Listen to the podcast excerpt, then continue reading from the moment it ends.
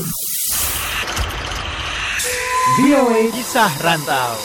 Halo pendengar VOA Kisah Rantau, apa kabar? Kembali bersama Dewi Sulianti dari VOA di Washington DC. Kali ini ada obrolan bersama Ian Morse yang akan bercerita tentang pengalamannya selama tinggal di Indonesia. Saya seorang jurnalis yang berbasis di Gorontalo di Indonesia Timur. Saya meliput Indonesia Timur semua hal-hal yang di sana, termasuk lingkungan, politik, bisnis, budaya, juga bencana waktu gempa di Palu. Saya juga meliput di sana dua minggu di sana. Yan, cerita dulu asalnya dari mana Amerikanya? Kalau di Amerika, orang tua saya lagi tinggal di Houston, Texas. Dalam Ya. rangka apa ada di Indonesia? Pertama kali saya datang ke Indonesia dalam rangka mengajar bahasa Inggris. Saya ikut program Fulbright dari Aminef, kontrak selama satu tahun untuk mengajar di Madrasah Alia Negeri di Gorontalo. Di kampung mungkin satu jam dari kota itu. Mengajar bahasa Inggris, bikin English Club, beberapa aktivitas kegiatan di sekolah itu. Uh, habis kontrak harus pulang, saya balik ke Amerika tapi mau balik ke Indonesia untuk kerja. Jadi sudah mungkin enam bulan di Indonesia sebagai jurnalis. Bagaimana kemarin pengalamannya sebagai pengajar bahasa Inggris di Diman ya? Iya, Madrasah Alia Negeri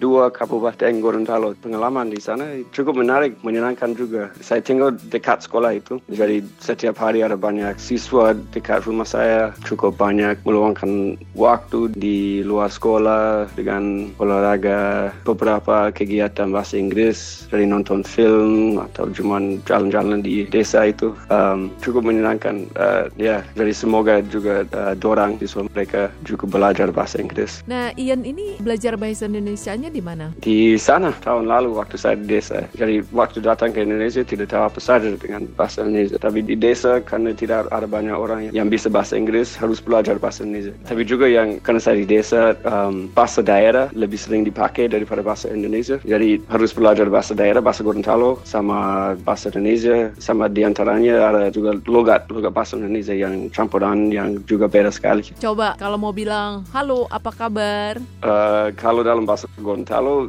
bisa walolo habari. Kalau yang pakai logat, Kalau pakai logat itu logat Manado ap- bisa bilang kamu tapi juga ada dua pilihan dalam logat itu bisa bilang ente atau ngana ngana mau ke mana atau ente lagi apa terus selama di Gorontalo, eh, makanan apa yang paling disukai? Em, yang sering juga menjadi makanan favorit di sana tentu saja ayam lalapan. Tapi waktu itu saya gak bisa mengucapkan lalapan. Jadi kalau saya makan dengan tetangga di sana orang bilang ayo Ian makan ayam lalapan. Tentu saja ini bukan makanan khas Gorontalo di sana. Sup pakai jagung pakai ikan bakar. Jagung. Suka oh ya Bisa makan pedas juga? ya bisa. Ada colo-colo dabu-dabu.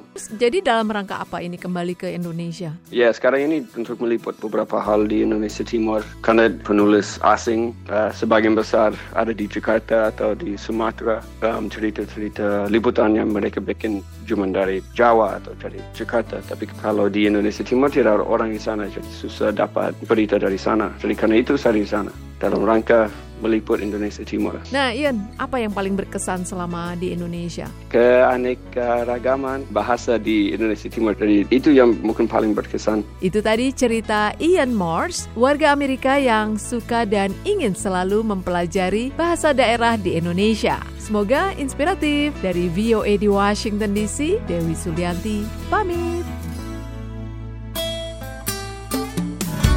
The voice of America.